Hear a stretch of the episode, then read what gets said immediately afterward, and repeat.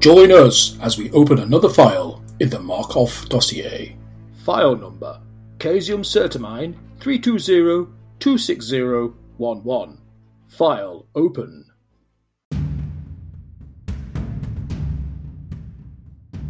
Sir Luton, and welcome to this episode of the Markov Dossier, a dystopian age podcast. My name is Scott, and I'm here with Sam. Howdy, pilgrims. And we are also joined by two very special guests. We have Calvin and Richard from the Wisconsin Admiralty. Hey, it's always a pleasure to be back in the Marquee D's.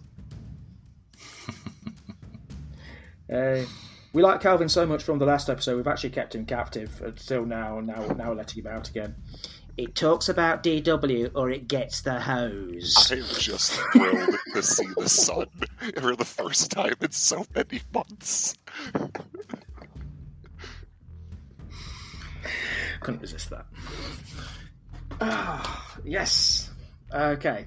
We've got these two fine gentlemen here today because rising triumphantly from their recent exploits of running the first Dystopian Wars tournament in Wisconsin, we have the organizer himself, Calvin, and the absolute winner with with his uh, fleet, aerial fleet of, let's be honest, total cheese. Richard Brushking. That's not your surname, Richard. I know, but that's, your, that's the name you use on Discord. Welcome, lads. It's really cool to have you here. It's a pleasure being here, as always. Let's go back to the days of yore. How did you both discover Dystopian Wars? Are you from the previous edition Prize Spartan, or is it something you've discovered in more recent years? Did you want to go first, Calvin? Oh, sure. Well, friend of the podcast, Noah, the guy who runs Valhalla Hobby, uh, did an event at a local gaming convention that a different podcast host was hosting for his birthday. I saw that there were boats involved. I had to take a look just out of curiosity, and it bit. And it bit hard. And I basically bullied a local admiral until he bought the other half of the starter box. And I haven't looked back since. I'm familiar with some of the Spartan stuff. I'm, I remember Dystopian Legions, but never actually got the chance to play it. But for some reason, I had a rule book or two in the library for s- somehow. What about you, Richard? How did you get into the game? Well, I got into it uh, thanks to a couple of my uh, friends that I grew up with. The uh, original Spartan era game was extremely popular in our uh, local area, and both of them were players. Um, I wasn't personally, as I was a little late to the whole miniature wargaming scene. Uh, they got me into it with uh, War War Machine and 40k a few years later. After Dystopian Wars had kind of petered away from the uh, local scene. But when the third edition was announced, they both got extremely excited. They got me excited. I ended up buying my first Imperium Frontline Squadron box off of eBay. So I got it before it was actually uh, available in the North American area. And I realized I couldn't actually do anything with it because I didn't have a battleship or any of the other stuff. So I had to buy that box. And from there, just the way the game played and how the mechanics were and how defined the rules were, uh, it just really clicked with me in a uh, this is really fun kind of way, and it kept growing. And now we've managed to find a couple other war hosts in the Wisconsin area and form a group that's roughly about 50 people strong with about 20 people that I know that are playing on a regular basis. That's a big group. That Yeah, really that's- is for a local group. Well, that's like all of the Wisconsin area.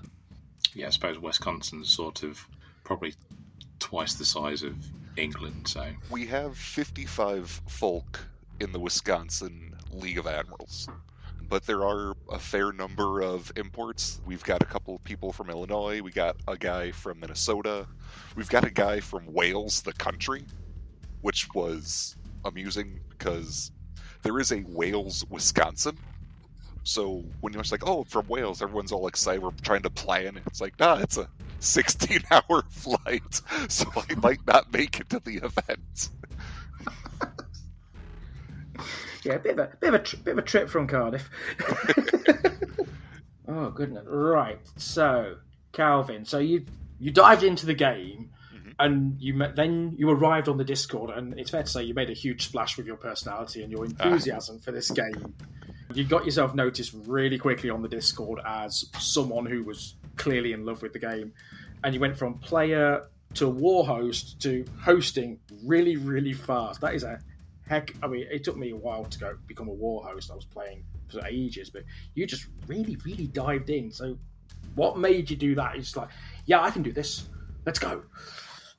I'm going to out myself as a bit of a weirdo, but one of my great enjoyments in life is how is allowing other people to have fun. My entire clan is huge for running events. Like um my pop runs an antique car swap meets every single year like clockwork. The reason that event happens is because Papa Bomb Diggity has this happen. It is by the sweat of his brow that folk come from across the country to exchange old car parts. And it's the same thing with my mom's side. She's got the personality that no matter what job she's at, she assembles a group around her that gets stuff done. And that was that kind of lifestyle was passed on to me.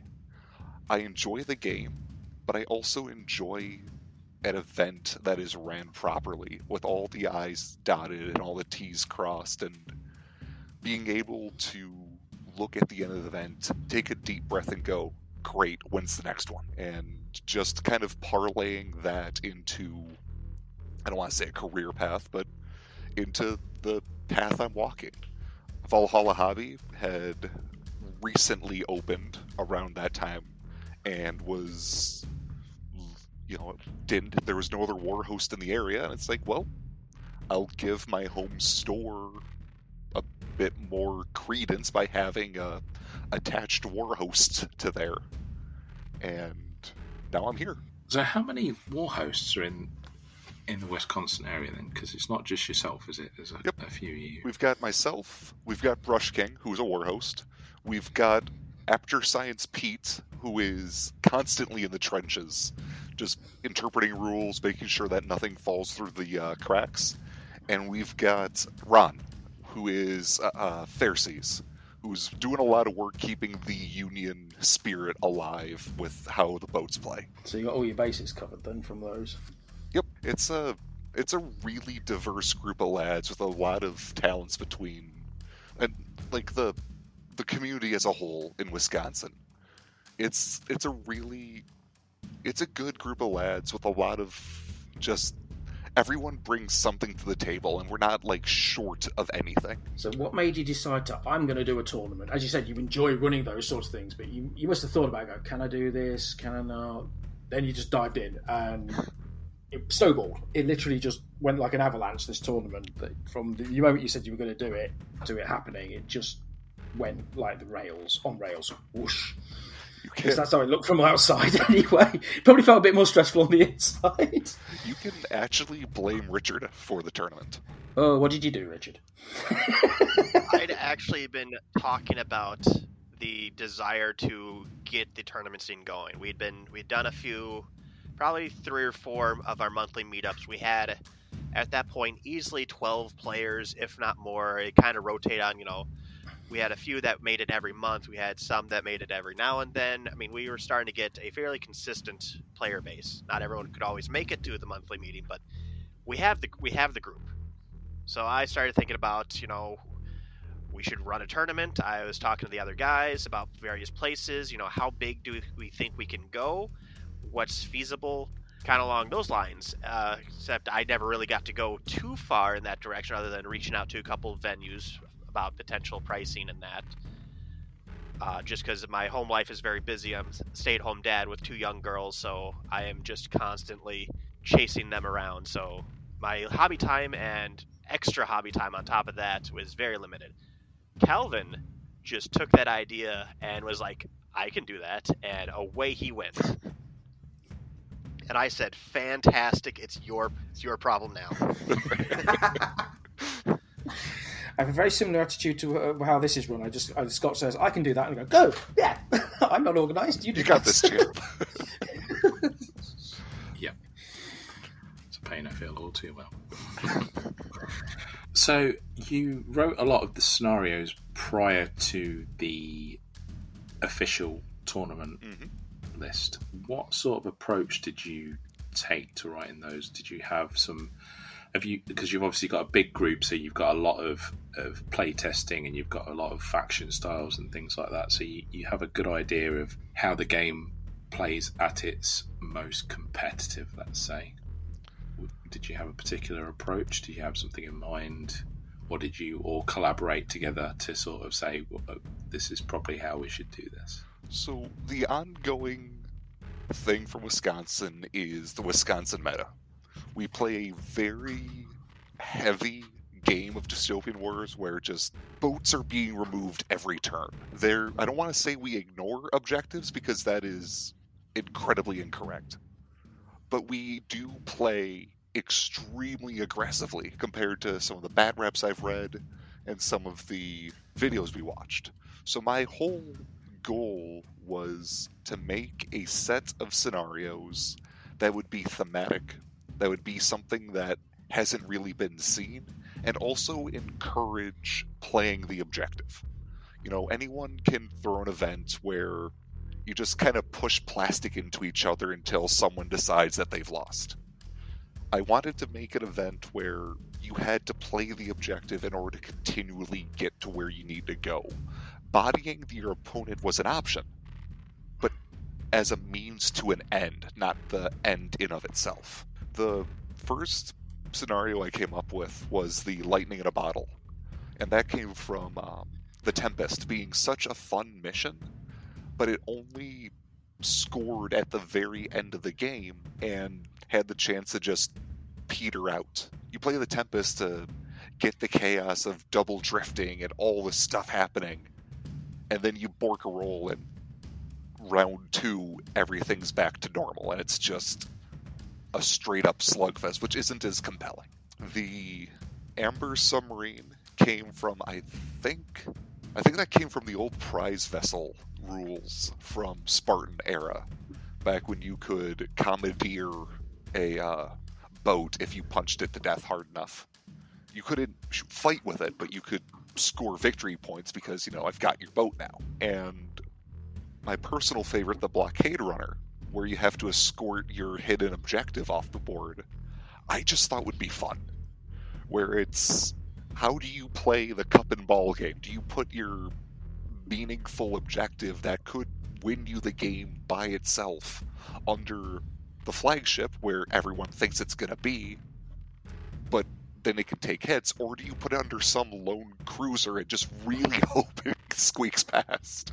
I was incredibly lucky with the group that there was no shortage of playtesting. All the war hosts had a hand in this, and most of the players in Wisconsin uh, helped develop this. I've still got the draft of version one of all of these, and the amount of difference between version one and the final, what everyone played, is so large. And I cannot thank everyone enough for like testing this, for talking to me, for finding cracks and working to get this playable and enjoyable. That's cool. When we get to talk about it, I'm going to be very interested to see what tactics people did take with the blockade run. Did they put it under the flagship or did they stick it in one of the smaller boats? I'm really interested to see what they did. Right. Okay. So we've got to we've gone through the. This is where the tournament. So the tournament's now. You've, you've you've put it in the diary, and people are people are now signing up for it, and so on. And then you get told that you're going to get some special guests.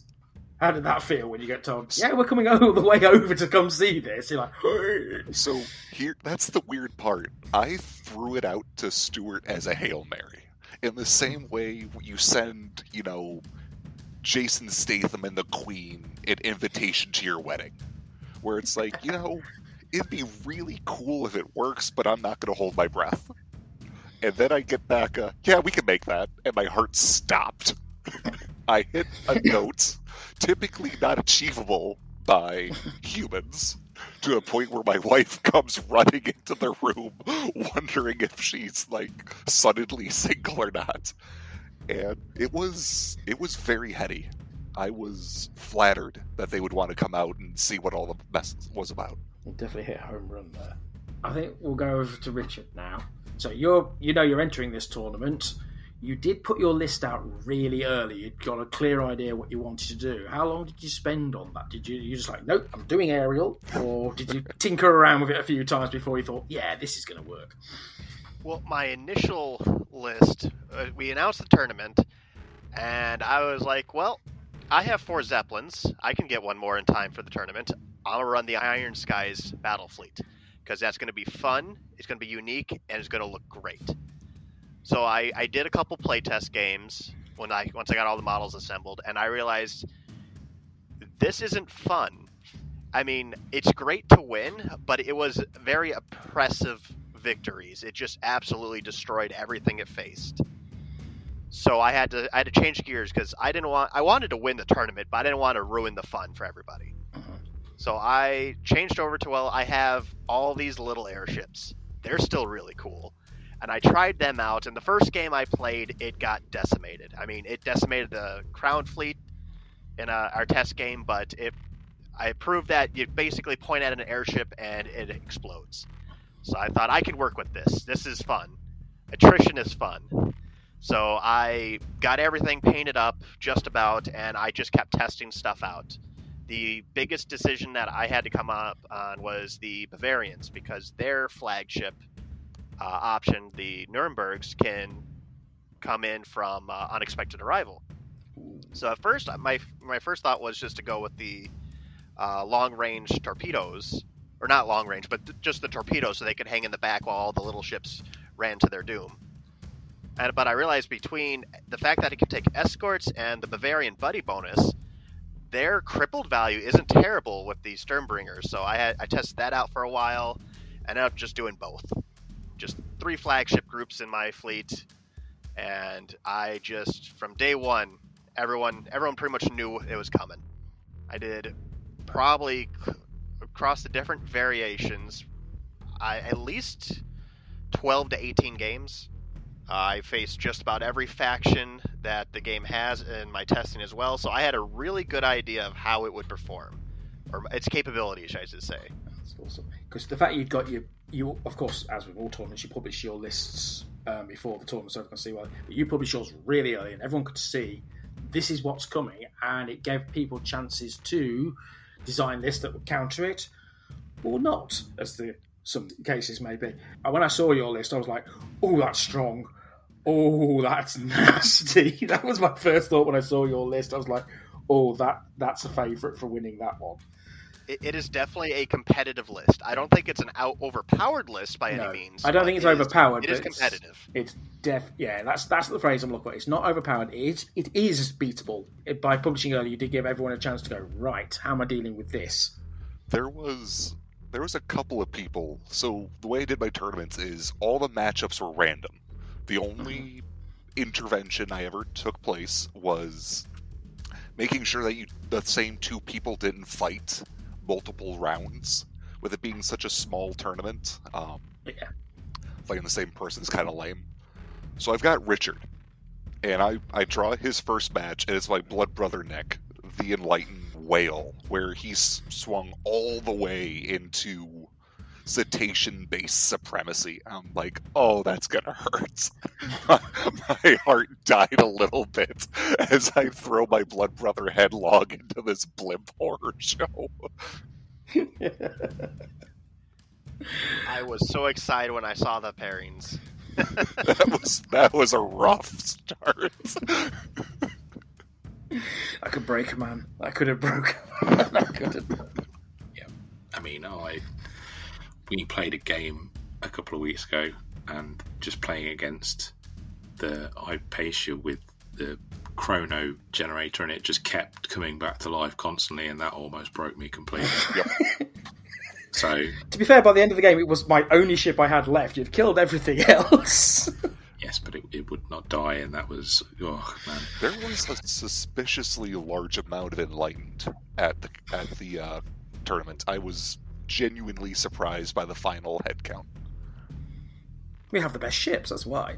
I, I mean, my joke was the only re because Stuart asked about that is you know how come there's not Commonwealth represented, and my positation was well because the Commonwealth isn't playing, everyone felt comfortable and safe enough to come out and stick their toes in the water. what was my counter argument for that? They soon how many lightened this was and thought mm, maybe we're going to get a little revenge. yeah, the, the Commonwealth was represented. Somebody bought. Did somebody bring Black Wolf? Uh, the person who was going to head Going to, to- cancel at oh, the last second. That was it. Yeah, that was the unholy combination of Sultanate portal shenanigans and a Black Wolf Skydrill showing up and rooting anything adjacent to a good day. that that that oh you've got to you've got to pl- have a go at that Richard at one time get back to that race that sounds that sounds carnage I've I've fought a sky. We proxied me and Calvin the uh, the sky drill before, and once crippled sky drill touched a zeppelin and nearly and crippled it in one go.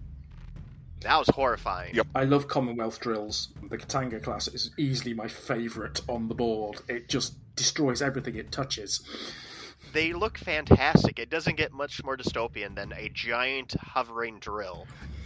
That's my my Like who thought that up as a weapon concept and was like, yes. well, it for, for as interesting it is, it is a boring weapon. oh, but There's no minerals in the clouds. Not with that attitude, comrade. um, the cool part about that whole drill class of ships is they are wonderful mind game tools. They look scary and they draw a lot of fire so that your bread and butter units or your Moskva can do the work that they need while everyone's worrying about the big scary drills. And sometimes they even get into range and really put a hurting on people. yeah psychological warfare Love it. Absolutely.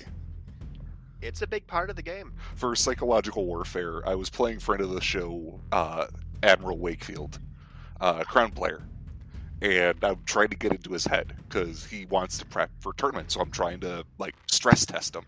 So I looked him square in the eyes and I flossed like it was going out of fashion. it threw him off his game enough where he, I forced an error and we moved on. he flossed aggressively aggressively at me sir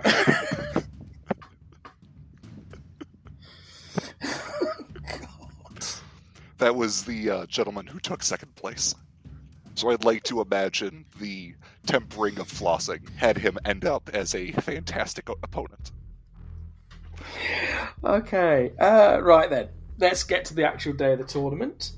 Oh, it's all set up, and the first rounds are drawn. So let's go through your round by round. Your first round was it the lightning in the bottle matchup? The first one, Yes. yes.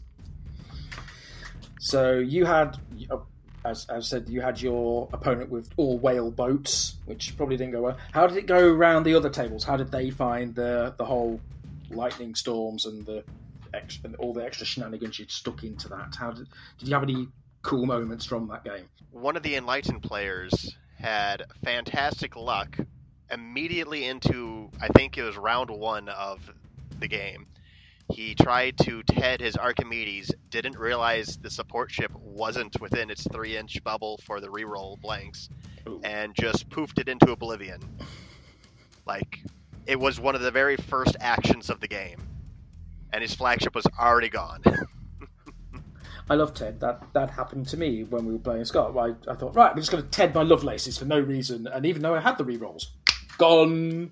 Oh, three Lovelaces just gone. Okay. Yeah, so the first first round matchups were Union versus Alliance, Crown versus Imperium, which was not Richard, Enlightened versus Imperium, who was Richard's game, Sultanate versus Empire, and then Enlightened versus Enlightened. Um, Alliance had a really rough day on uh, on that day.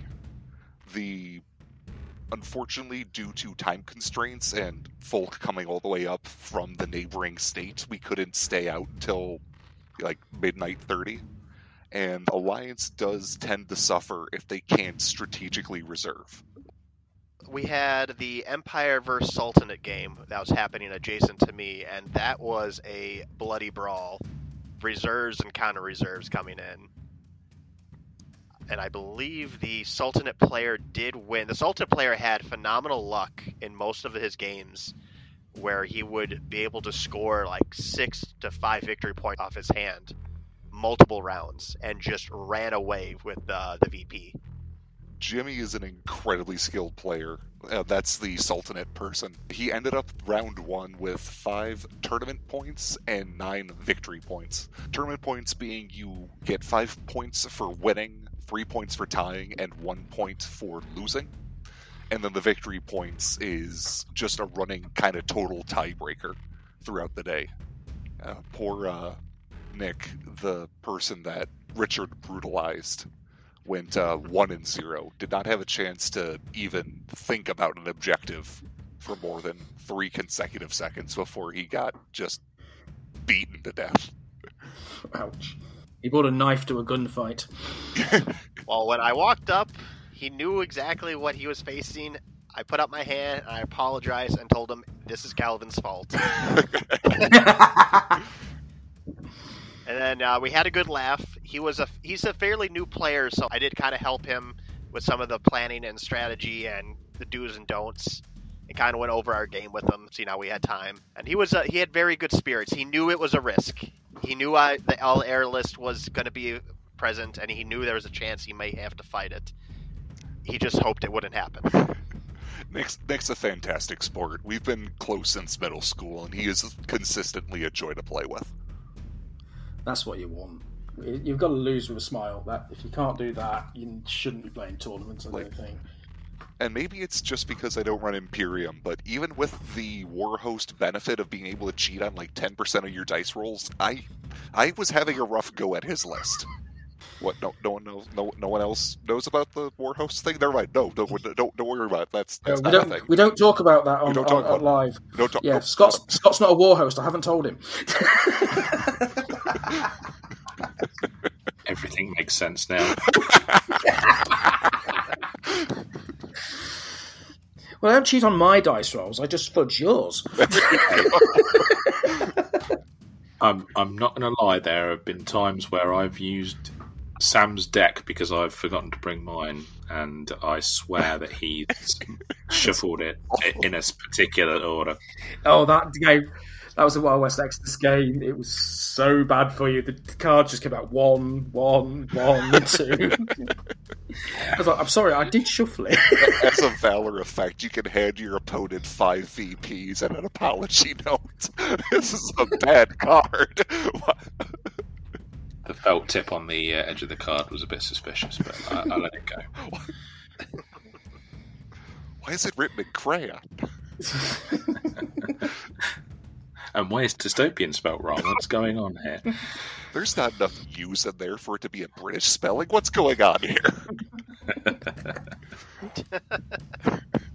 I will say before we move on to the next round. So we spoke to Chris at UK Games Expo, and we sort of asked him how everything went, and we had a little bit of discussion. We'll go into a little bit more later. But one of the things that I remember him saying very clearly was when we said, "Oh, you know, did you see the game of the whales versus the airships?" And he just shook his head and he went, "Oh, yeah, that was brutal."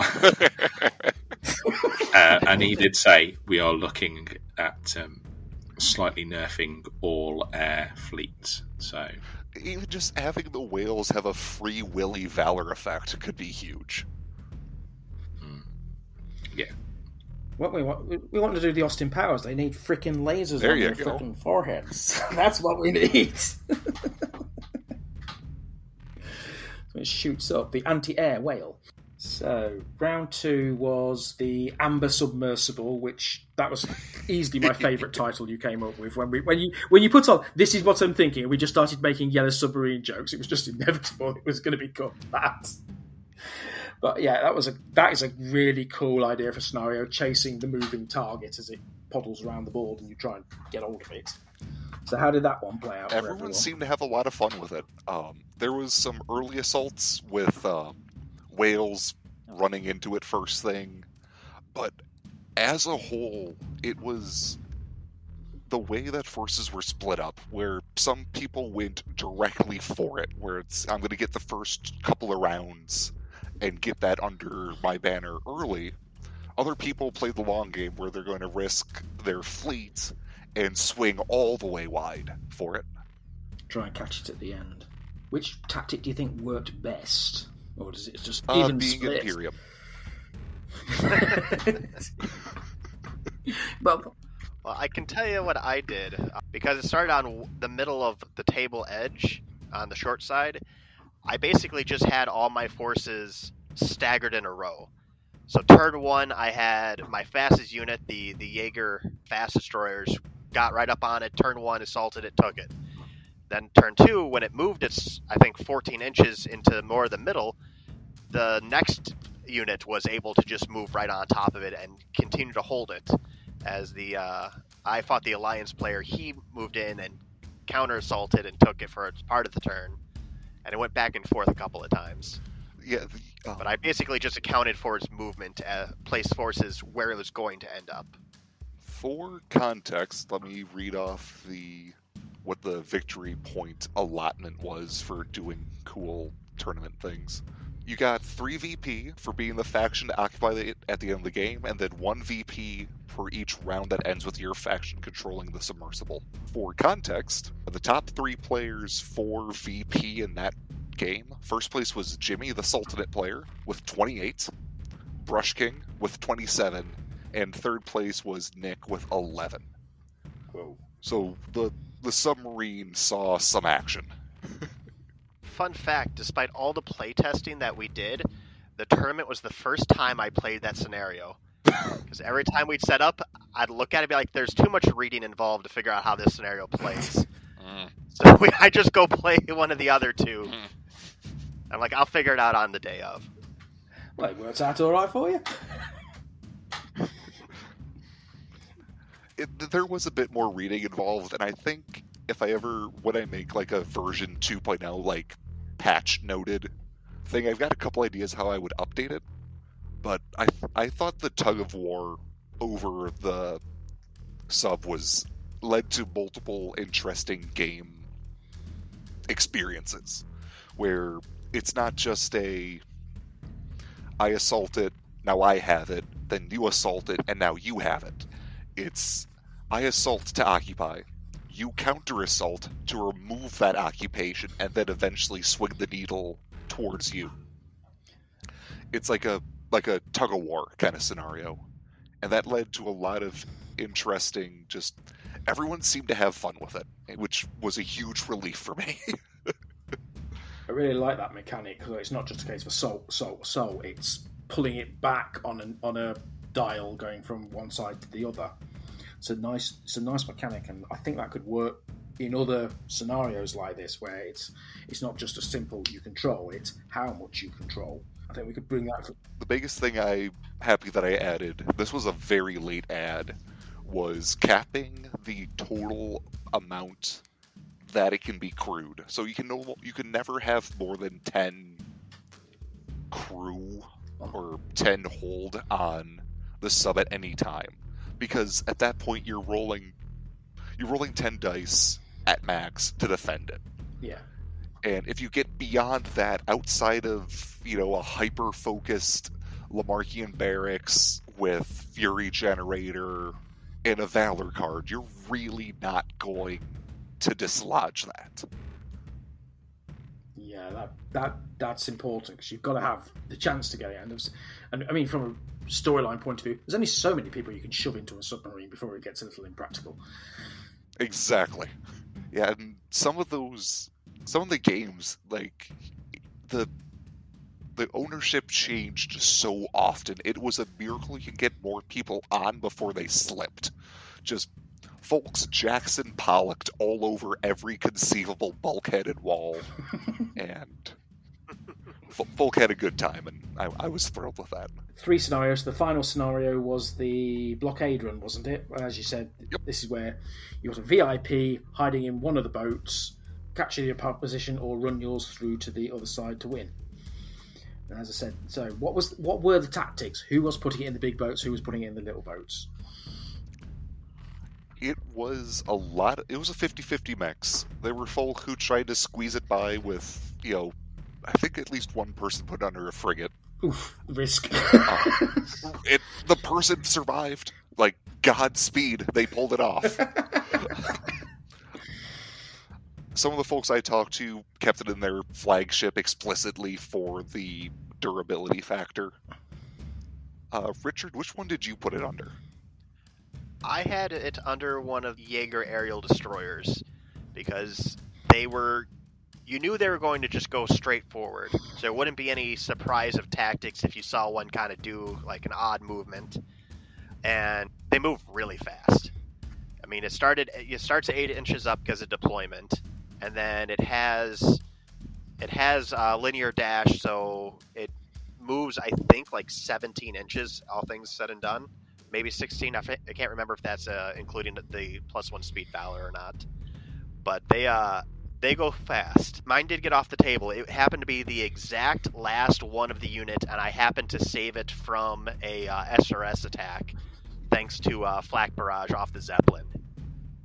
And it just it squeaked by, and the it was hilarious because it was it was going, and when he saw that it kept going straight instead of turning into the fight, he had to have two little frigates or uh, two little destroyers. I can't remember exactly what uh, he had. Go and try and chase it down. So you had the one little aerial destroyer just going forward, and one surface destroyer chasing it, both going really fast, and it it got off the table. Which went much better than the playtesting, where I forgot which model I had marked. So I, when I when I activated, and I said, "Aha! I score these points." And I lifted the model up, and it didn't have the bit of tape under it. And I went, "Oh no! I got that Where- DM, and Where is it?" you messaged me about that, and I think I laughed for a solid five minutes. I I had to have my opponent turn around so I could figure out which ship had it. What's that? What's that Robin Williams sketch from Good Morning Vietnam? The VIP is MIA, and we're all in the QP. did you find your opponent's VIP though, or did he just get his off the table as well? I got his off the table. I ended up tabling him. It had his VIP happened to be one of the Enlightened port ships. I don't know what it's called, but one of the ones that you can attach to just about Mhm. anything.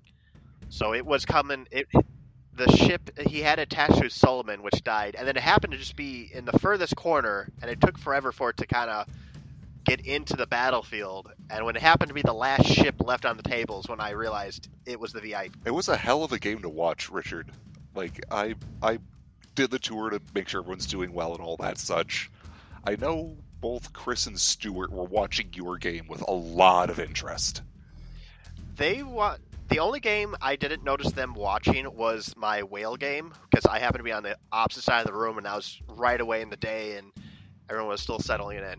My second game versus the alliance player was directly next to where they were sitting, so I had I, I noticed them staring at the table quite a lot. So I figured either they're just I, I it's just because of proximity or they are going to destroy my list in a couple of weeks.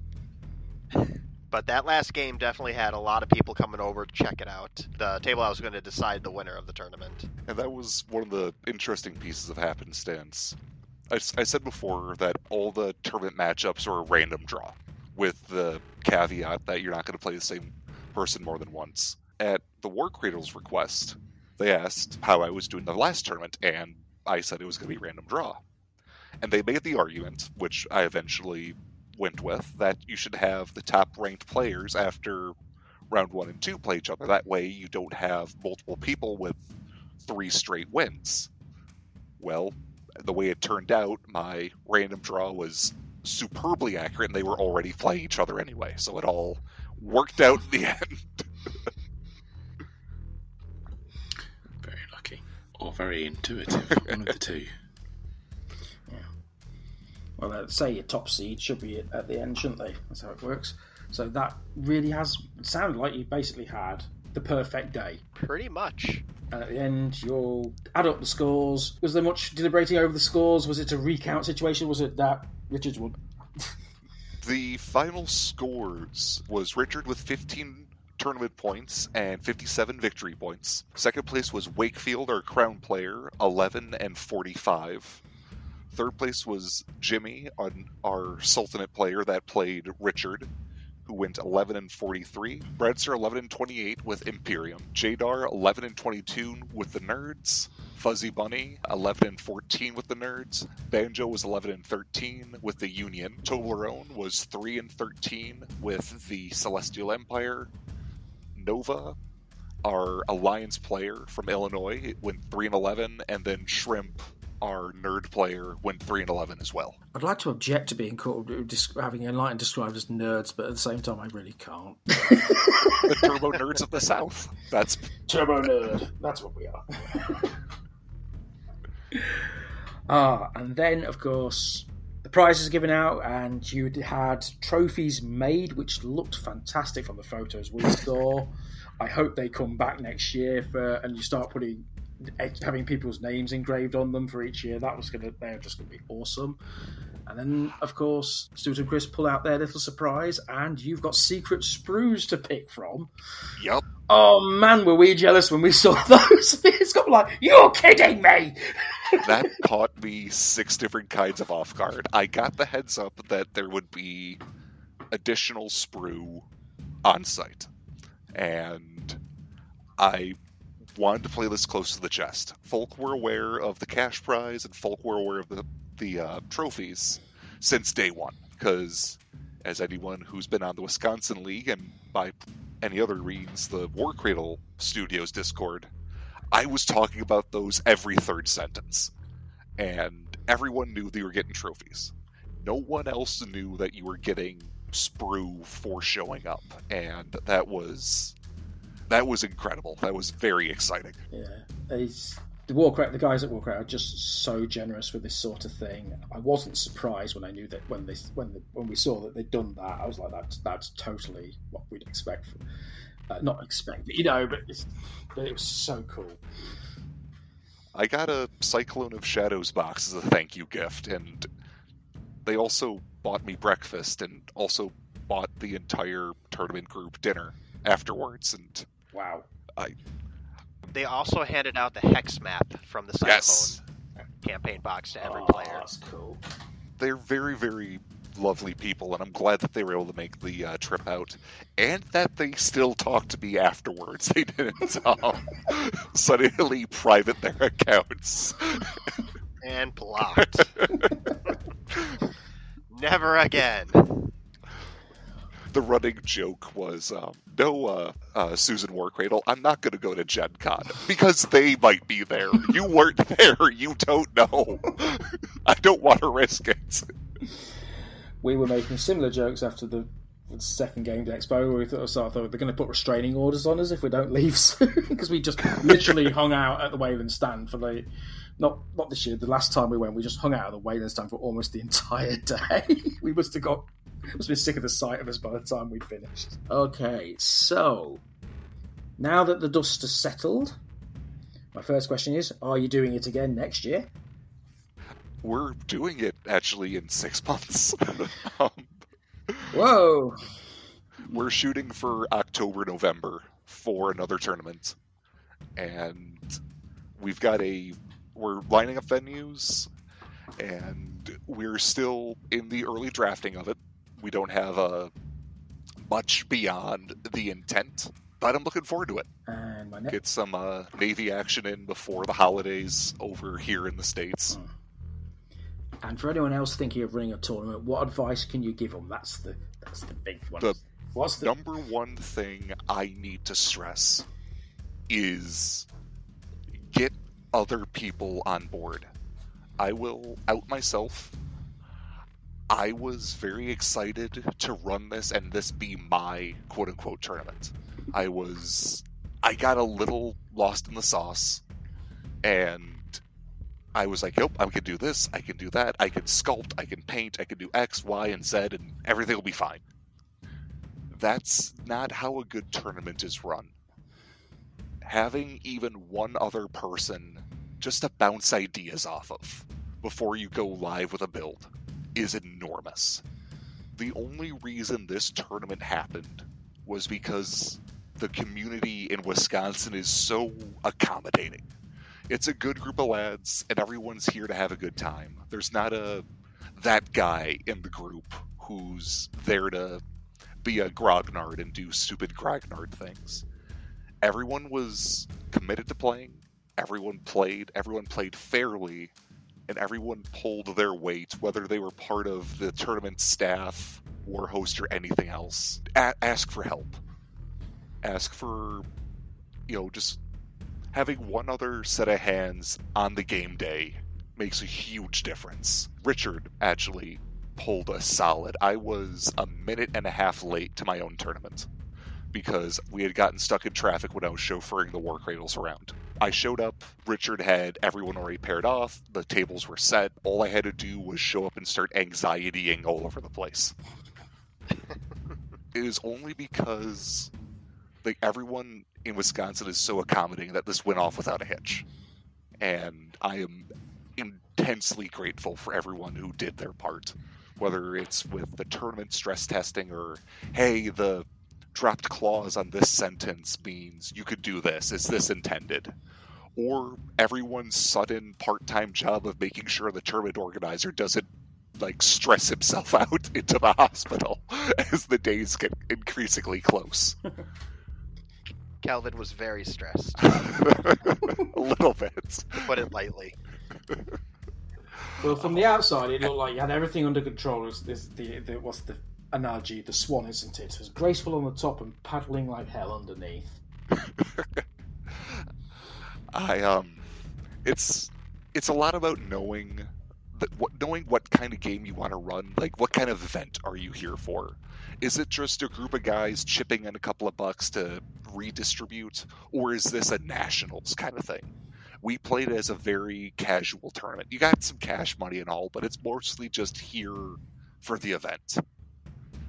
So to get back all the way to what you were getting at three paragraphs ago, have a buddy, have a person who is not playing in the tournament there to just run gopher, offer ideas, bounce ideas off of, and don't be afraid to go public and engage your players with the development.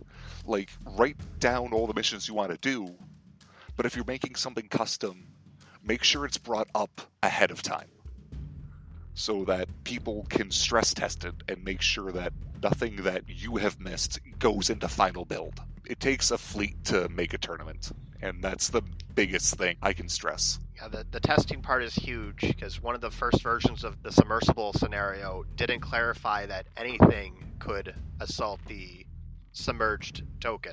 Because it was clarified that it was a submerged token, so Yep. You were kind of limited to ways to assault it. So Calvin had to uh, figure out how to manage that. What I was going to ask is, come October, do you think you'll be doing just your own scenarios again, or do you think you're going to give the official tournament pack a go, or do you think you're going to do a, a mix of both and see how how it? I would like to shakes do a mix of both.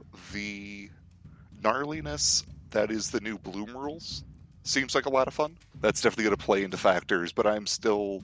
I, I do think I might crib one or two missions from the official pack. It is. I, I really cannot recommend that book enough. Even if you're not necessarily playing to do a tournament, it has a lot of very good best practices in there. It's a lot. I'm slowly ploughing through it now, and it's a lot of fun because obviously the narrative parts that we've got in there are fantastic. But the reading all the new stuff that's in there, that makes you think, like, well, that's gonna that's gonna change things around a bit. And I, I do like the bloom rules and the fog of the actual fog of war and not being able to get your crits in until you unless you can be seen and so forth. And uh, know that risk of do I shoot first? Do I hold it? I love it. It is there's so much in there. I cannot recommend getting a copy of this enough to people because that it is a great box set. And you get some really, and there's three platforms in there. And as we've just discovered, because I think is it Cohen who worked out that you can actually connect the platforms to the island. That's cool. Plug the Chris mentioned it on the on tabletop interview they did at UK Games Expo with him. He just mentioned it in passing that you can connect them up. So it's pretty, yeah, it's pretty awesome. I did think it was worth mentioning. Like I said, we did go to UK Games Expo and we stopped by the War Cradle stand and we spoke to Chris, and the first thing we asked him was, uh, "How did you find the tournament?" And his face lit up, and he was very enthusiastic. And he went, "It was, you know, it was really great to see everybody getting involved with the game and, and then playing the game at a competitive level, and, and having the, you know." Tournament organised and, and seeing everybody so enthused about playing the game and, and just to see it played out in the wild because obviously they they do the play testing and stuff and they see stuff on Facebook, but actually getting out there, they were really both him and Stuart. He said were really like really really happy to see it all go down and really enjoyed attending. I'm So- just pleased as punch that the first tournament I ever ran went this smoothly. I was relieved at the end of the day and was incredibly grateful I had. I ended up getting a hotel room with my blood brother near the AO just to. It's going to be a long day. I figured just zonk off in a uh, hotel room so I'm not driving on two and a half hours of sleep. I think I was unconscious in under 10 minutes after hitting the pillow. it was an event, and I'd do it again in a heartbeat. It, it was a lot of fun. Everyone seemed to have a good time with it, and I, I, I would recommend doing it any day of the week. And if you guys ever end up in Wisconsin, you're obviously more than welcome to show up. One day. One day I'll do that road trip I've promised myself over America. I promised myself one day when I'm old enough, get a, well, I've retired probably, get, get those big ass, what do you call them, Winnebagos, and just start in New York and just go and see where I can go. Uh, one day I want to do that, and I will definitely pass, pass into one, and I'll be pl- playing as many games as I can because I'll bring all my models with me. Have fun explaining that to customs. Why have you got all these in here? Well, it's a game. That's the cool part about being in the Madison area is there is if you can think of a food, it exists, likely in more than two different stores and possibly fried. As the place that invented cheese and invented cows that later exported them to the world, we have this stuff nailed. So if you enjoy cheese, we can we, we can show you worlds of cheese that you haven't even dreamed of. I'm just googling flights to Wisconsin now. Hang on. sounds sounds fantastic. Except for spray cheese, Sam's only recently discovered this fact. Of, I didn't think it was a real thing. I'd heard of it. I'd seen it in Mirror. Thought, nah, it's just a joke product, isn't it? It's not actually something you Oh, can it- eat. You can Delicious. eat anything once, Sam. um, no, spray, spray cheese is great. It goes really good on like a nice Philly cheesesteak Or beef jerky. or beef jerky. I'm gonna have to see if we can if they sell it. Some somebody must sell it in Britain. I'm gonna have to try this now because that's just the that's got to be done. unboxing video coming soon. I'd like to thank both of you for coming and talking to us, guys. It's been an absolute pleasure. Thank you ever so much, and we look forward to talking to you both again soon. Yeah. Thank you for having us. It's always a blast being on. Thanks for having us. And I, I do this again in a heartbeat. And I hope you will let me out of the basement now. Sam, this is two episodes. I will have you know. Back in your pit. Uh, it's okay. yeah, yeah. Thanks very much for for joining us. It's really great to see the tournament scene flourishing over in Wisconsin. Hopefully, we'll see it more everywhere else now as well. Follow a great example. Thanks If very not, uh, we're more than happy to be the dystopian capital of the competitive scene. that is a like good way to describe your area at the minute, to be Yeah, honest. I, I'm- I'm not trying to come off as pompous, but if anyone wants to run a tournament, if you've like my DMs are always open. If you've got questions or even looking for semi-coherent ramblings, my DMs are always open. If anyone's got questions, There you go. Thanks for listening, everybody, and we'll move on to the news. From the pages of the Interbellum Illuminator, the latest field intel.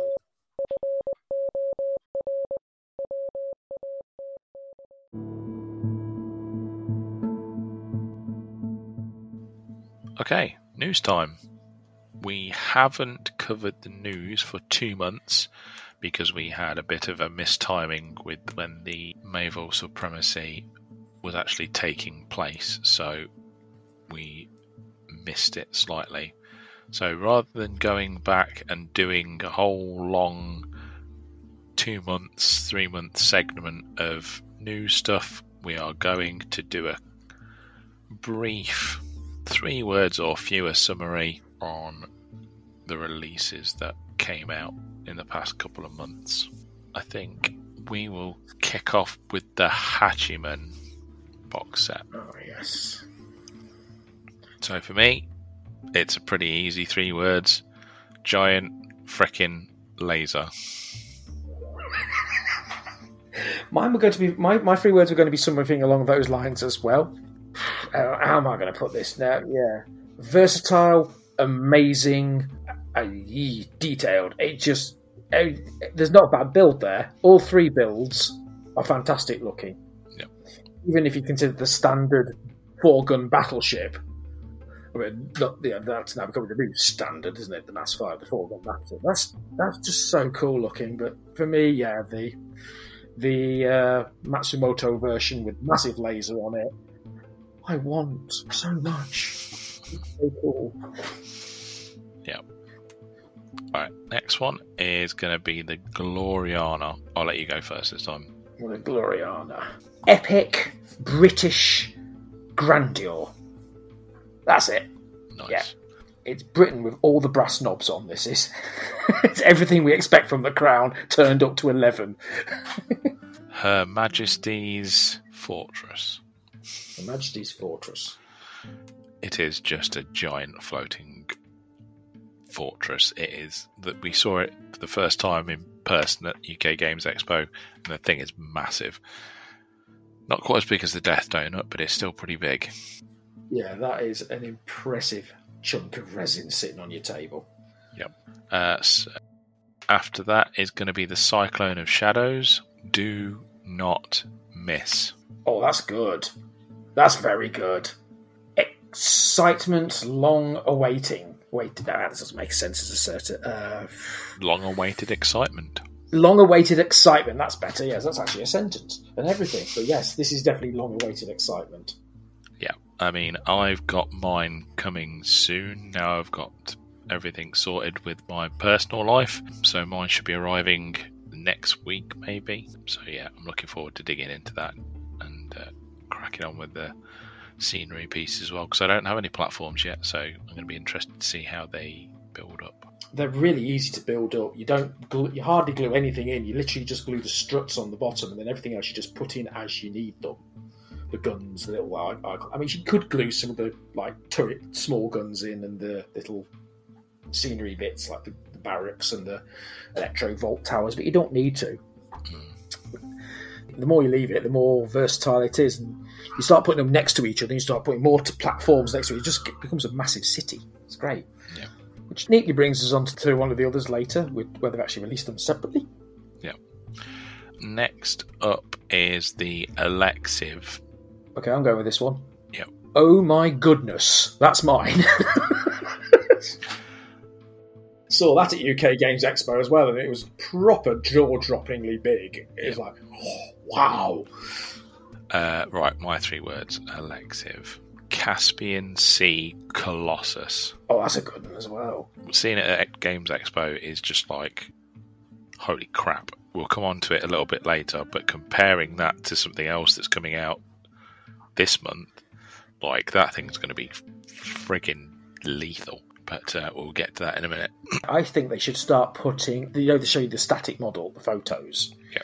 Because it's always on a white background, we have no idea of the scale. They need to start putting a cuts-off or something next to it. You know, this is this is a cuts-off. This is your standard for scale. This is what it looks like next to all of our models.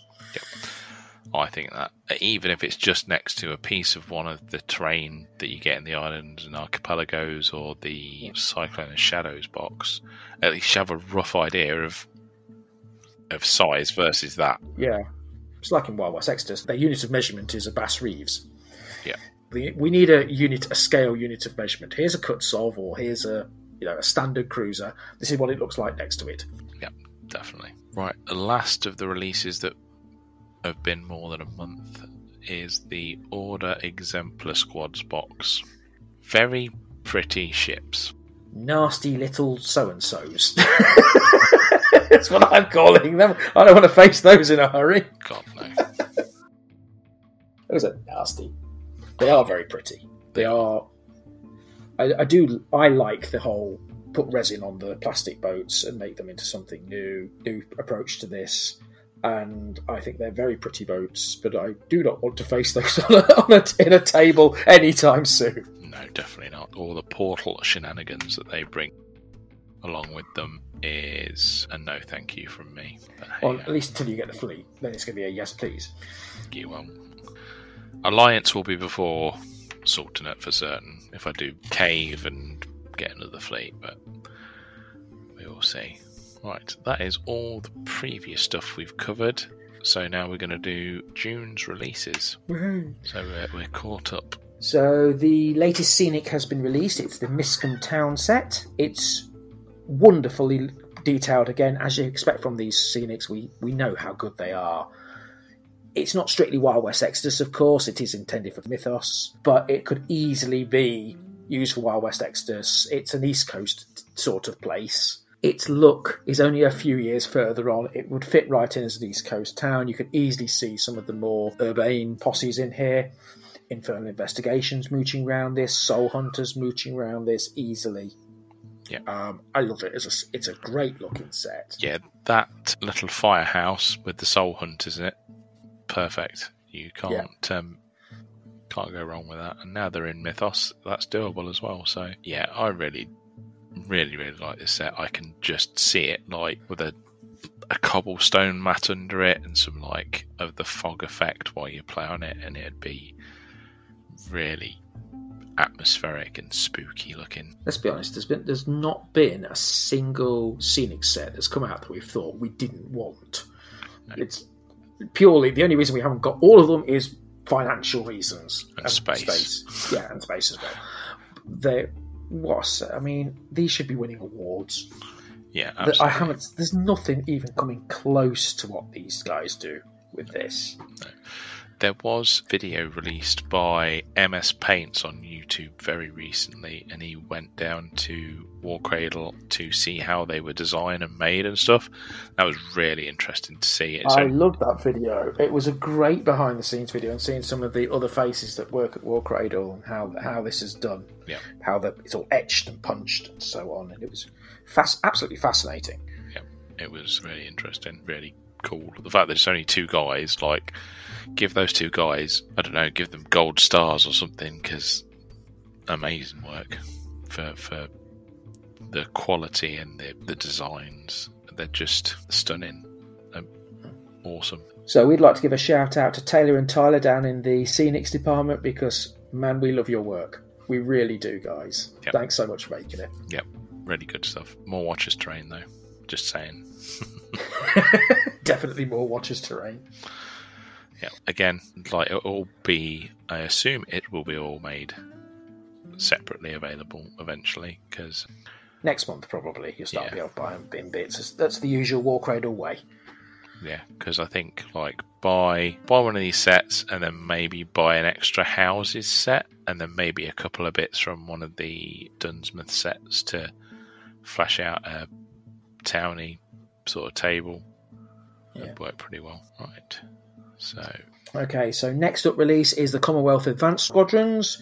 You can finally get the giant Nutso Sky Drill in its own little squadron pack without having to break the bank to get more of them, as well as a couple of uh, the hovercraft as well. We've seen these models already, they've been out for a while, but God, if you're a Commonwealth player, you just cannot get enough of these. All three builds are fantastic. They all bring something different to the table, and of course, you've got the extremely versatile hovercraft where you can swap the bridges around with between the two hovercraft and with the Boyars and the Ruriks, and make a bewildering variety of different hovercraft. I love the I love the Commonwealth stuff. I really do. That's why they're my that's why they're my second team. Yep. The aerial stuff is probably at the minute my favourite of all the aerial stuff that's out.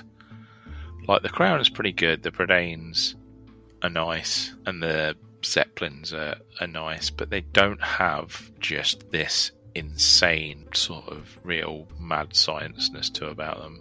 Yeah. I mean, we'll this get on is to dystopian age. This is what the dystopian age looks like. We'll get to it in a second, but there is something coming that I definitely think is now possibly going to topple these as favourite flying units in the game. But uh, talk about that shortly. Yeah, I mean it's good that you can now get these and fill out units properly and get more hovercrafts for next year when the landing stuff's coming. So and they fit in an elective, so even better. Sky drills for the win. Sky Drills. The Saran's coming a close second. Simply because who doesn't want a reverse napalm dropper? So platforms are now also going to be made available with all the nice little tokens for minefields and debris, which is something that people have wanted for a while because people didn't want to buy beyond Stygian Skies or beyond for Prometheus. Mm-hmm. Or if you didn't pick up Cyclone of Shadows, that's your loss, to be frank.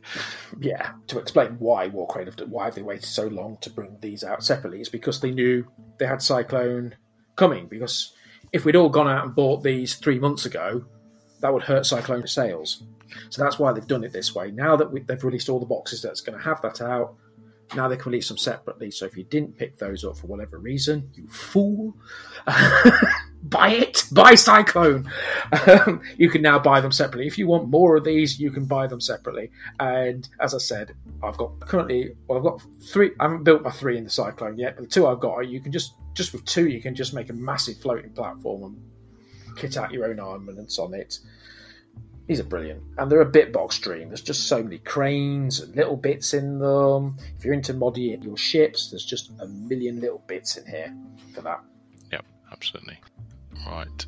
So the new new stuff, the Minerva. So I think this is one of the oldest pieces of art that we had in our concept art folder of Dystopian Wars that was still there and is now gone. I think the only other thing that's left there is the assault carrier for the Scandies. Scandinavians now. And we've seen the sprue that comes with that. Yep. So that can't be too far hmm. away, hopefully. But this is, there's been some unboxings so far. I think Straw from Battlehammer and Lee Marshall from Forge of Mars has unboxed it as well. And it is a honking great chunk of resin compared to other stuff. The Twin Hull is really nice. Do you know what I found interesting? Actually seeing it for real, because the concept art, when I looked at it, I always thought, is it like a triple thing? Because we could only, the contact art was just from one side, so you see the, hmm. the ship bit and the deck bit. And I was wondering, is there another ship bit on the other side or not? No, it's a double deck like this, Yep. how it is. And that's a great design. It's a lovely. It's just different. Because it does look, it literally looks, does look like two ships strapped together, but at the same time, it's got a cohesive whole. Yep. It's a brilliant piece of design work by the guys at Warcradle here, taking Roberto's original drawing and then just making this real. It's fantastic. I can't wait to see this one on the table. We've, I mean, we've seen some scale shots of it. A few people have put it next to some other boats, and wow. Yep. With the mass four and fives are here, and they are big. Mm.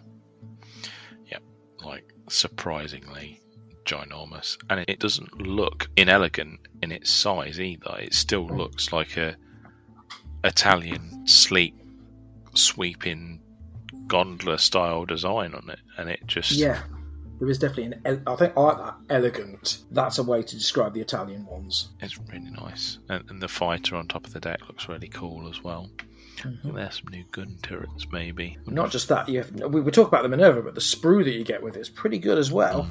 yeah i mean we already know about the frontline sprue Mm-hmm. but now getting these new support squadron sprues like you've got the scorpio the vulcan the jupiter and then you've got the Tagita as well. yep the submarines just really really nice Jupiter, I like the look of very much. The Sagitta Scorp submarine is lovely. It's nice and long. Yep. And then you've got this. The rules for this thing are terrifying. The Scorpio, its blister. In an age of magnetic rail guns and laser cannons, the Italians are bringing a giant blooming crossbow, and it's devastating. yep it's insane but also very very cool i i'm not gonna lie this is almost pushing me over the edge on a third fleet. Alliance starter set, and then this set for backing it Yeah. up. It's, it's both you and me both. We've got, we've got the we've basically got the, that Palpatine quote. Do it in our heads, haven't we? You you for Alliance, me for Empire.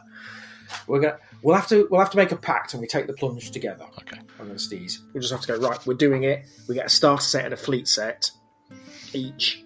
So I'll get the Empire starter set, and unless something else has come out, I'll probably get the Hachiman set to go along with that. I wonder if this is blue sky thinking here, but I wonder if we could kick off a escalation league at Elite Gaming, sort of say, hey, buy a starter box, bring it down, and and paint, and we'll play at this level first, and then this level next, and then you can buy whatever you want afterwards, and just slowly month after month escalate it. We could because when I took Dystopian Wars with Oliver, and we got a lot of interest. Mm. What's this? That's interesting, etc. Yeah, I think that's when we go next time. Yeah. See see when their gaming night is and if it's something we can arrange with the owners and be like, here, you know, if you're happy to support us doing this, we'll come and help run it. Yeah, that'd be great. We'd have to do that. And then that gives us an excuse to buy a new fleet. I like the little destroyer as well, the Pugio. Pugio? Yeah, they're uh, very sweet little things. Right, so finally, what's been a bit of a surprise for everybody, but quite a pleasant surprise at that, is the Thule battle fleet for the Enlightened is coming out already. It is. Uh, took I think it took everybody by surprise. It's now this is one of those cases where the we've definitely decided that the official photos of them on those white backgrounds does not always do it justice because we saw the.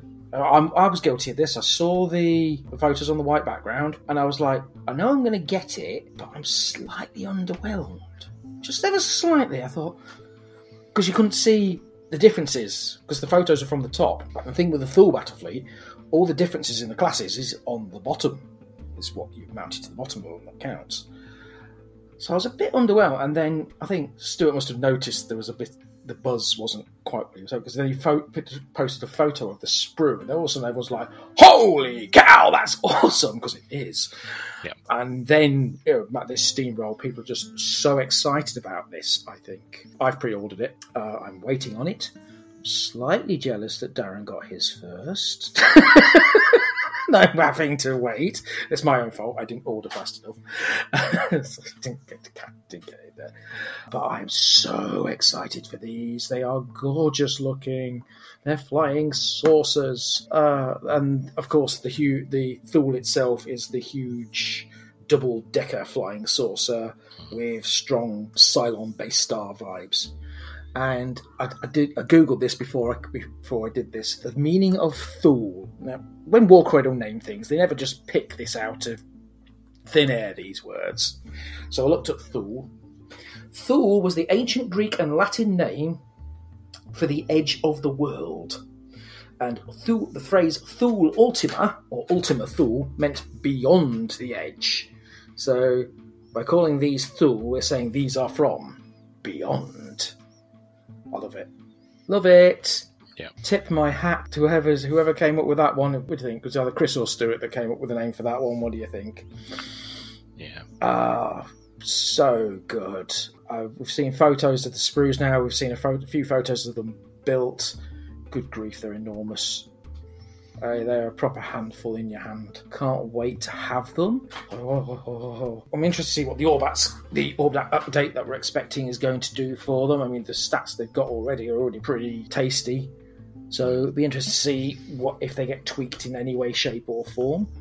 I'm also interested how easy it's going to be to swap round the bottom guns because that's basically the differences in the different classes. What you load out the bottom with, Yep. and with the turret being mounted on the bottom, it's the turret's held on with a ring. I'm wondering how easy it's going to be to get a ring on, off, and on with some magnets probably, so you can swap the bottom turret round. If not, well, I'll just glue it in there and buy more. What a shame! I'll have to buy more. I mean, you're going to end up a lot of the smaller sources, which is another Well, that's thing. the same with anything. You get a lot. Of, you end up with a lot of frigates as well. But there's a, there's two different classes of sort, small saucer. Yeah. Uh, they've got there's one with radar dish and one without. They are really nice little sources as well. the Mhm. Euclids and Pythias. Yeah. Which one's got the saucer on it? The uh, radar. The Pythias has the radar dish. That's it. Yeah. So Yeah. If you look at the official photo, there, you can just see the bot- the radar dish poking out the bottom. Yep. And the Euclid doesn't. Yep. They're, it's a really, really nice set. I can't wait for you to get these just so I can see what they're like in the flesh because it's one of those things that is going to be much better in person than it is in the renders for certain. Like there's Yeah. no no disputing it because just seeing the sprues has made it ten times better than it was for most people. I mean, I quite Yeah. like them anyway, but seeing the sprues, seeing the little uh, options and some of the cool, you've got like the X-ray cannon. Yeah. that looks really cool as well. Like it's it's just been really well designed, the whole thing, and the weapons systems for it. Yeah again, I get. Think this is one of the reasons you, if they start doing these, what they need to start putting, a, like I said, a, a cut saw or something next to them, so you can actually see them for scale. Yeah. Because that was the other thing. You couldn't really tell how big was the Thule until we saw that sprue and realised that it's the size of your hand. Yep. Yeah. It's very nice. It is. I'm very much looking forward to seeing it. That's everything that's being released in June, so not that far, depending on when this comes out, only a couple of weeks. But uh, really, really nice. Everything as per usual. A Couple of other things we wanted to talk about. Both myself and Sam were at UK Games Expo at the start of the month. We sort of went last minute on the Friday, and we spoke to Chris and Daz and Parker from Warcradle. And a good time was had by all, I think, it's fair to say. Yeah, Great day. it was. It was a nice day. Um, literally, it was very, very sunny outside. Not that you can tell that when you're in the NEC. It's a kind of weird twilight world when you're in the halls. Yeah. You get out like, what time is it?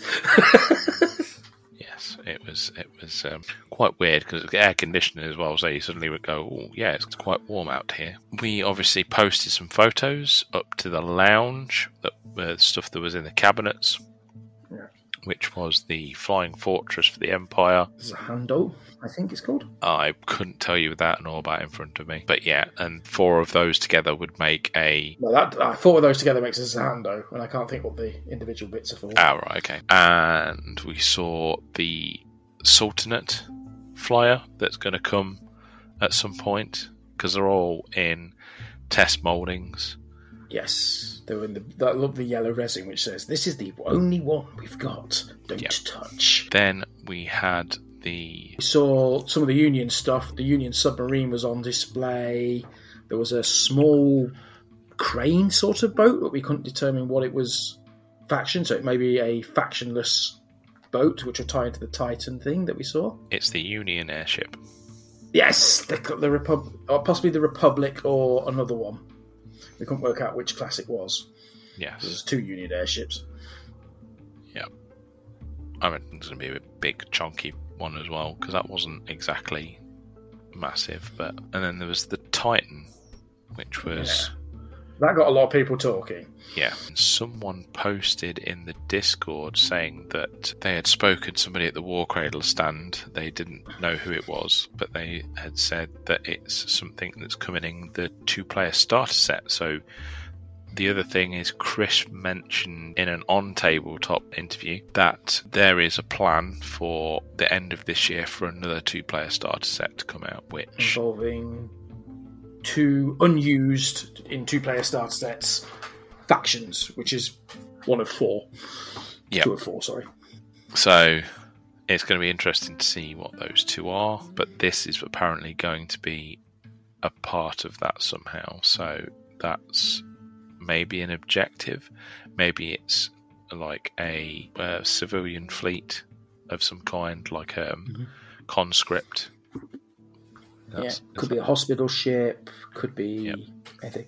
Apparently, there are there's going to be three alternate builds for it. There's a mention of a oil tanker, what we can see here, the Titan, which is a passenger ship, and there was another one, some sort of supply ship. Mm.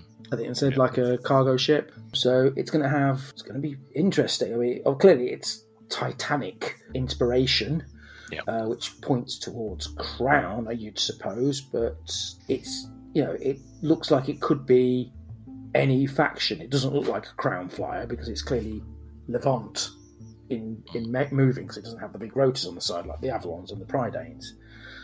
Um, I can't wait to see what they do with that. And it's gonna if it is going to be civilian, that's going to open up a new dimension. Your escort duties and so on and so forth. Yep. Kobayashi Maru scenario. Yep, no win scenario. Somebody's going to do that. Go rescue the passenger ship, and portals start turning up, and out comes the Sultanate. Oh way! Dump the war core. No, different, different, different universe. Yeah, yeah, it's going to be really interesting. I imagine a lot of people speculated when they heard the news, and a lot of the talk was Empire Union or Alliance Sultanate because they have in the background, especially in Cyclone of Shadows campaign book, apparently Empire and Union are quite um, at each other's throats. So Yeah, you read it. You'll see what I mean. And the Alliance and the Sultanate are at each other's throats as well. However, as I pointed out, other combinations are possible because if you base it around South America, pretty much any combination of those four is possible because they all have uh, territories in the South America. Yep. Empire holds what would be Argentina, Mhm. while um, the Alliance hold Brazil with the Susa. You've also got, obviously, you've got America there, and the Sultanate can be, if you once you've read Cyclone, I don't want to give spoilers away, but from the Cyclone of Shadows, it comes quite quite clear. that The Sultanate have got quite a long range in certain aspects of where they can project their power. interesting. I will. I will read that with bated breath. Yeah. Uh, another thing is we're at, at this point we're currently expecting Orbats, which will contain updates for ships and will also have some of the patrons in, which link Yes. to Cyclone, Cyclone of Shadows. So mm-hmm. that is something else that everybody is very much looking forward to, and we're definitely gonna. We might even do the next episode on the patrons, depending on if there's enough content there for it. But we'll see when those rules drop properly. Mm-hmm. Well, the way it looks at the minute, it's going to be like when you use a patron, you automatically hand one VP to your opponent as a hmm. pen, as a handicap for using a patron. So if you both use patrons, it's all it's all square before you even start. But if one of Yeah. you takes the gamble and doesn't use the patron for that bonus, you get a VP out of that. So that's an interesting tactical play. Are you going to play the patron or are you not? And of course, each each faction at the moment has a choice of two patrons. Each faction has two a choice of two different dramatis personae from the thing, so that's sixteen of them, and you obviously they will have different effects of what they do for the fleet. Now they're not we're not talking game breakers here. They'll be sort in the same way that you get battle fleet bonuses. That's what they'll do in subtle ways. We're not, as I said, it's not going to be game breaking. It's just going to be a nice little edge, but not not thing you can't not handle with a, another fleet. Yeah. So, uh, yeah, exciting times ahead for Dystopian Wars. and I think that's it from the UK Games Expo and news perspective. Yeah. We had a lovely chat with Daz about how he does his painting. Yeah. That was pretty good because he was talking about his airbrushing techniques and what he does with that and uh, how how it all works. You know, they get put on his table. He's like, "Yep, paint those," and so on. And so, on. Uh, so it was really nice talking to Daz again because we've not seen him since 2019. And good to catch up with them. Chris gave us a, a nice talk about what's going on and so forth and so on. Um, so, if you haven't been to Games Expo and you, you are in the UK, we cannot recommend it highly enough. Not just for Warcradle. Apparently, there are other companies that do make games. We saw something, some new guys called Games Workshop and so on. Uh, do if you've never been to Games Expo and you get the chance, do go. There's so much going on. We only scratch the surface. We're only in the trade halls. There's seminars going on in the hotel and things like that. If you can get there for the whole weekend, you've got time to go those and the events. Yep. It is brilliant. Yeah, that's uh, that's everything for the news. So, we'll move on. And at the end of the day of Games Expo, we even had time, sit down, and we broke out some dystopian wars, and we managed to get a. I think the best way to describe it is a refamiliarization with the rules because it has been a very long time since we've actually played dystopian wars against each other. Yeah. So we literally thought we just had a thousand points. My enlightened versus your crown. Your so you got to play with your Pridanes and your uh, other some of your other flyers. Yep. We're going to be honest here. We did get a little overexcited and forget to put the, the objective side on the objective. And we just it was almost about halfway through turn one, and suddenly thought we ain't got an objective. We're just shooting at each other here. Yeah. So yeah, more of a refamiliarization with the rules than a proper game. But Yeah. oh, it was fun. Just Yep. chucking those dice down. And we even got to talk to a very nice gentleman who saw us playing, and he's an old he's a he's an old Spartan era gamer, and we got to talk to him and explain how the new game's going. And I do believe he's joined the lounge just recently, and I said hello. So yeah, it was it was a really fun game.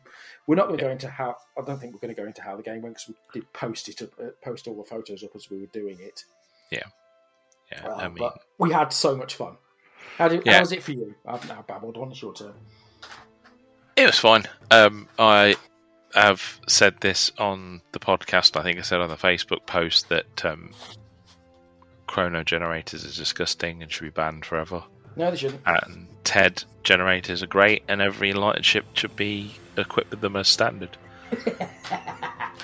if you haven't seen what Scott's referring to, um, I had t- I, I wanted to try out some of the new generators, so I put TEDs, uh, TED generators on the, the turbo encapsulation drive on every ship I could, and I also put on the Hypatia. I put a chrono generator. First round out, I thought, right, let's fire up the TEDs and see what they do. Now, TEDs basically teleport you around the board. Um, there's a risk to this. If you roll a blank, you vanish and don't come back. To, to counter this risk, you take a Zamina, which gives you a reroll should that happen. So I had my Lovelace unit, fresh out, fresh off the fresh off the line. I'm just going to TED them. I haven't really got a plan. I just wanted to TED them for chuckles. Roll the dice, a blank. Oh heck, never mind. I've got Zamina right here. Roll the dice again. Another blank. Well, that's my entire unit of Lovelaces gone. Yep. Vanished. Philadelphia experiment off the board Completely. and the game went downhill from there. Quite frankly, from my from my point of view, but it was a laugh. And the chrono drive that basically brings you back from the dead. You roll a dice, and if you don't get a blank, you come back from the dead. And basically, what you roll depends how healthy you are when you come back. Twice Scott Scott destroyed my Hypatia, and twice I came back with full crippled. You had to roll anchor to get that, and I did it twice in a row and it became the, the ship that would not die, and I have now renamed it ERS George Romero because it will not die. And I'm going to paint it TARDIS blue. that's what that's getting. Yeah. So yeah, it it was a, a nice little, not a game, but re-familiarization of the rule set. Trying out the new attributes as well, so the aerial and the sub, submerged. So it was just uh, getting to know those rules again and getting to know the new Valor results and how they work. Um, but I don't think we You didn't get to do a crossing the T, which is what I wanted my Lovelaces for. Yeah. I was looking forward to doing a across the T and see what happened, but no, it didn't happen. No, it was tricky to. It's, well, it is tricky to get across the T. That's why it's a good, uh, powerful thing. But yeah, so I think we're we should be relatively okay because there's not there's not massive changes, I was said, to the rules. No.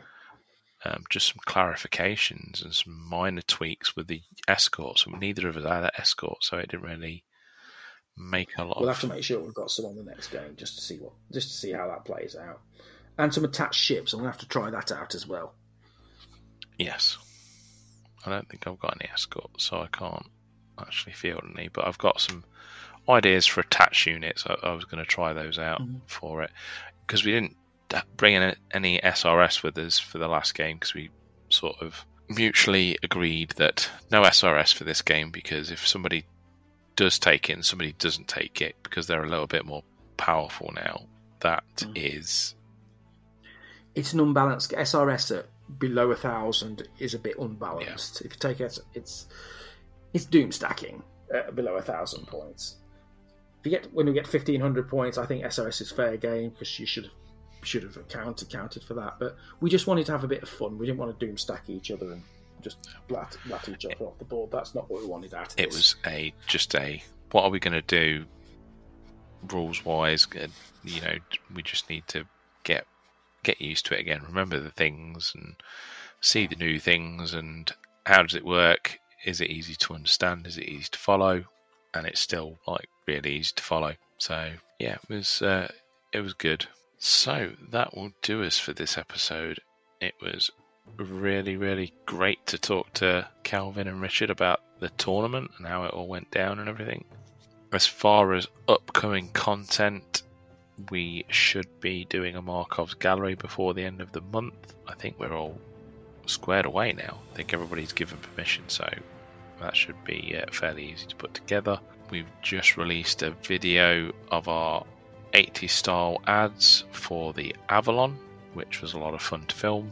We'll probably, I'm possibly going to start filming some of the smaller vessels now within the box sets. The, the issue we have with the Dystopian Wars is, whereas Wild West Exodus is fairly easy to shoot for it because it's going to be like a single box and a single build most of the time. With Dystopian Wars, has so many different variables that you can't film for a box set. You have to film for a unit instead, which is still just as fun, but it makes it trickier to because you've got to write a lot of script and film a lot of um, footage for it. But hopefully, we should get a couple of those in the in the bag in the next couple of months. We do have some other stuff in mind planned, but we need to finalize and work out dates and stuff like that. There might be some bonus episodes coming soon with a couple of bits for a prelude to that, but you'll see when they come out. So that is everything for this episode. Thanks for listening, everybody, and we'll catch you in the next one. Happy trails, pilgrims. File number Caseum Certamine 320-260-11. File closed. Agent Markov remains at large.